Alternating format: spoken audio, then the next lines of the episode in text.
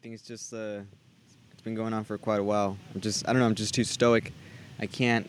I love my parents. Don't get me wrong. They do everything for me. They buy me food. They shelter me. That you know, it's everything. It's, it's logical. I should be loving them, but I don't know. But I feel like I'm at that age, and, and we recently got a dog too. And I feel like my parents weren't, you know, stable enough to have a jo- uh, a new dog because our previous dog got hit by a car because my dad would al- had a habit of always leaving the door open. I guess that's well. That's why like I think I don't blame the dog, but I kind of blame the dog because they really what?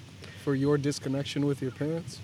yeah because like the whole the whole reason why I got not mad at my parents more like disappointed because I don't believe that they're because you know they're like they're like because we we have a lab and you know having a Labrador is like like like you know that's like a that's like a prize dog essentially you know everyone Mm. loves them and and um, me I was a veterinarian assisting certificate so I I know I'm, I'm pr- pretty aware of uh, how to you know sustain or give a, a dog or really any um, house pet a, a good life. And the fact that you know I realize this now that our previous dog that dog was not you know we always neglected him you know we just wanted him whenever we wanted him like we didn't really take care of him like how we should have but now that I got this knowledge and we got this new dog I just I was just thinking man we, we don't I don't think because we either either I'm at school I'm working or my dad's working like who has time to take care of the dog? And my dad has him outside all the time when he should be inside and it's like uh, and that's that's where when we first got the dog it was a puppy. We just started arguing back and forth like no you shouldn't I told him you shouldn't be doing this uh, uh, uh." and I'm like yeah and it just got to the point where whatever. And I just I'm just stoic with them. I don't really show emotions to them. I'm I'm just like I'm so distant from that. I didn't even tell. I, didn't even call my dad or texted him to tell him I'm happy uh, Father's Day. Like then my next Yeah. next morning, my mom texted me saying how basically I'm a, like you know, basically I'm a terrible child, this and that. But she said in the most like you know like the most not offensive way. But that's what she basically said. It was super sad to read that text in the morning, but yeah, it just sucks, man. Like I'm still struggling right now. Like I, I just can't even make eye contact. I'm just like, uh, you know. And I know they really tried to, you know, you know, um, be more like they're trying to they're trying to get me connected with them again, but it's just so hard. I don't know why.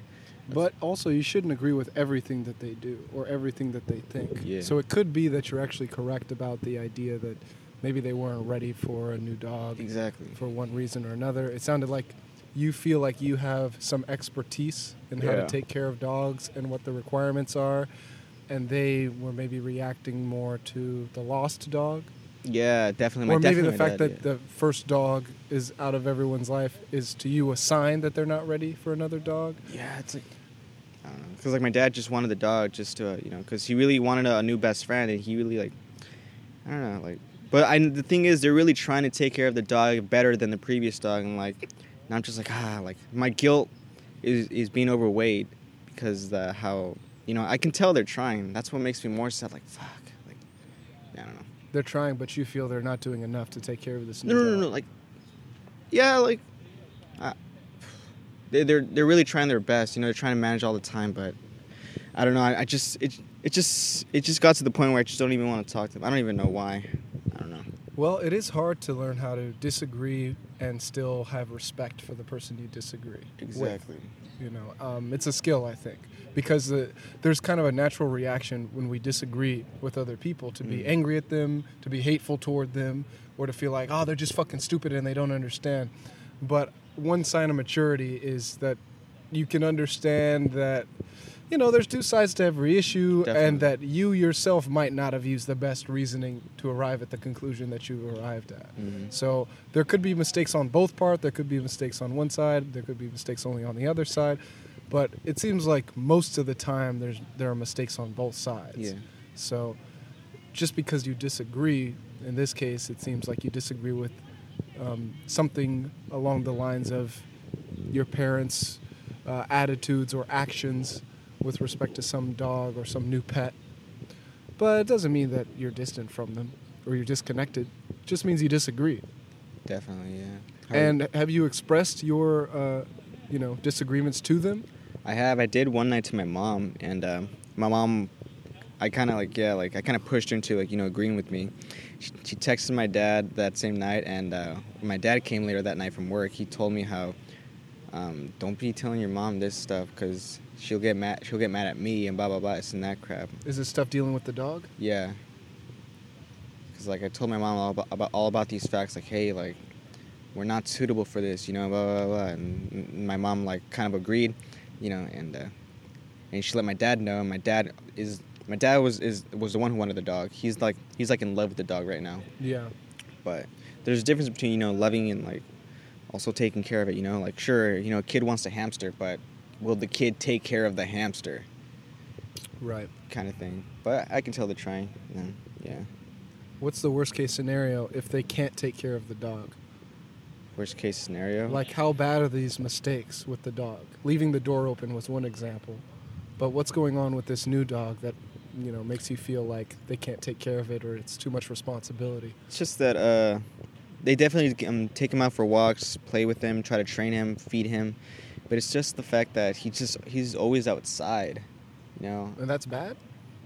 Yeah, like I mean, Labrador. Um, the- Labradors are, are um are really um they're really um like social um animals. Um, um breed of dogs. Yeah. They really need to be um they also like environment is also key if you really want to train properly train a dog and also consistency, since either everyone's working or at school, no one's no one's consistent with training, and you know that would obviously frustrate uh, my, my my dad. It doesn't hit him or anything, but it's just like. ah you you wish you would wish that you know you would want the the best for this dog, but it's hard because you can't. I don't know. I don't know. I just want what's best for the dog. That's really it. But at the same time, I'm I'm distant from the dog too because I do not want to catch um, um, connections with it. Because like, what if you know one day that thing happens again where the door's open he gets killed? Yeah. You know, it's like I don't even pet the dog anymore. At first, like the first few weeks, yeah, I love the dog, but after like I started realizing like, nah, I can't. What what changed? What changed? Um, my dad got this like shed for the dog for the outside, like this tool shed, his own little house.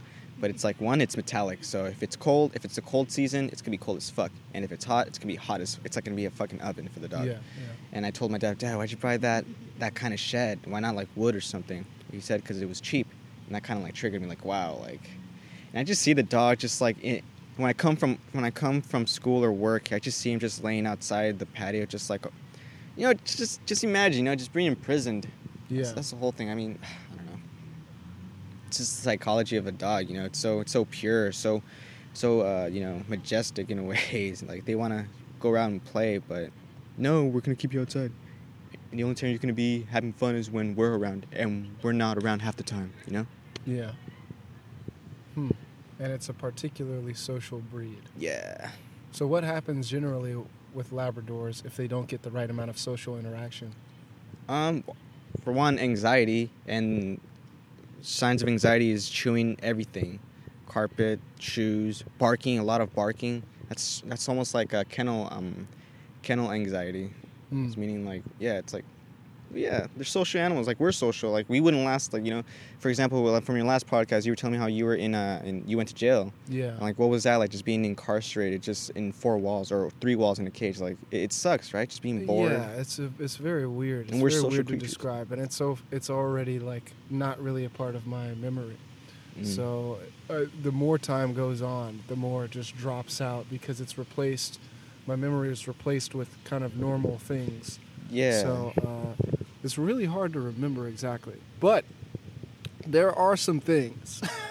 like one of the things is that you basically become an animal, and uh, you, you, it's like gradual, but there are like markers, and the markers are usually other people that are telling you like, yo, you're you're acting like a fucking something Yeah. else, like another worldly thing. So you should probably talk to people more often. but I remember, I remember this guy was saying, "Man, you live like a savage," and I was I remember thinking like, one, I was looking around my cell and I was like, I feel like it's pretty nice. You know, but there's like spitballs on the top, not from me, but from other people, and like I had covered up the uh, uh, air vent, so I couldn't hear it as much. It was like more dimmed down, and like my bed wasn't made up. That probably you know wasn't fully dressed or something like that, and uh, and I was thinking this guy just got out of prison. It can't be much worse than what he's used to. Looking at me in my cell, right? But it is kind of a sign like he has no reason to lie to me either. like like this is the closest thing I'm gonna get to a psychiatrist for a while. Is this Yeah. ex prisoner telling me, hey, you should probably like live in a routine fashion so that you're you're getting your psychological needs met because you don't you're not you're not doing that and as a result you're suffering more than you need to be suffering but uh, for a dog it's uh, another part of it i f- feel and it kind of relates to that is that it's worse seeing someone else exactly. than it is Yeah. actually going through it Mhm. I, uh, for at least in my personal experience No, definitely. because when you're seeing the dog suffer you're you kind of have the idea of how could it, how it could be and you don't have the reality of how it is. You don't actually know what the Yes. dog's feeling you know uh, but you know that it looks like they're in a worse state and you can imagine how bad it feels. Mhm, and you're just kind of uh enslaved to your own imagination on that one. There's no way you can get any data. You can't ask the dog how it's doing. All you have to go off of is its body language and its Body, body language is telling you it's fucking terrible. Yep.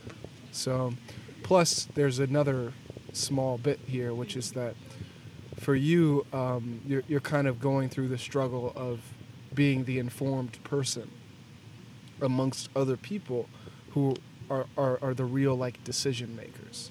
So you didn't get to choose whether or not this dog could be there. But you know what's best for the dog a little bit more than the average person because of your experience. Yeah. So you're suffering also because you know more than other people know. You know about the shed. Yep. You know, I wouldn't have known about the shed. I mean, I know basically the proper the thermal properties of metal, but I wouldn't have considered um, this is going to be like a huge deal for this dog, Mhm, mhm. or like, oh, it's a social animal. This is a social breed. Yeah, it's a prize breed that maybe you want to look at. Yeah. But what are the needs? Oh, it, it needs to be interacting all the time. So if we're a family that's always gone, Yep. that shouldn't be the breed for us. You knew this, but people like me and people like your parents just Didn't don't know, know. They're yeah. try- they're probably not trying to be evil. Yeah. they just no, don't yeah. know. They just don't and they're know, just yeah. finding out, and you know it. So you're watching them, and it's the same situation. You could see it from the outside, from a perspective of knowledge and understanding, and that's contributing to your pain. Yeah. Which is, you know, that's that's a chef challenge. Chef challenge. It's like, well, it is in the sense that like, how do you, how do that is that's that's our condition all the time, is we're always in a position where on some level we know more, and everyone is. This is true for everyone, but with respect to something, we know more than the average person. We're better than average with some set of skills or some accomplishments or some tasks, and uh, we have to live in a world where other people aren't on that level, at least for that one thing or that Yeah. set of things. And um, you know, I tutor math, and I call it like the math teacher problem, but it's true for everything. Which is that just because you know, it doesn't even mean you're good at helping other people. Sure. Yeah. right? So, so now you have to suffer because you know, and you're seeing people make mistakes. Yep. But also, the suffering can be compounded if you don't gain the skill to bring other people to your level. And that's kind of where communication thrives. But Yep. how do you train? How do you get better? How do you even know where you stand as a communicator? Yep. You know, it's hard. You have Oh, to be yeah. in situations where people are different from you. Oh yeah. Experience. and and we're we're kind of we kind of shy away from that. I Mhm. feel, or I I know I do. For sure. Yeah. Well. It's, uh, it's already four o'clock. You got, Okay, have let's meet your- wrap it up uh, with the most important question. The most important in the question universe. In the universe. grass or trees? Trees. All right, that's right. The Chef of Trees X time, man. podcast. Mmm, delicious. All right.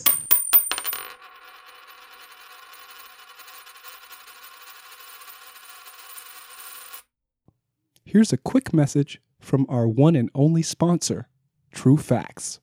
True, Facts. We said it, therefore it's true. You know what's good? It's the young sheep. I just wanted to give a quick shout out and testimonial to my brothers at True Facts. You know what I'm saying? True Facts is the only online news source that I can trust. They already figured it out, man. They post real shit only. The shit I agree with, you know what I mean? You never gotta worry about checking no sources with True Facts. They got it done. Plus, they got some real niggas and bad bitches working up in that motherfucker. You know what I'm saying? So, you know, shout out to True Facts. True Facts. We said it, therefore it's true.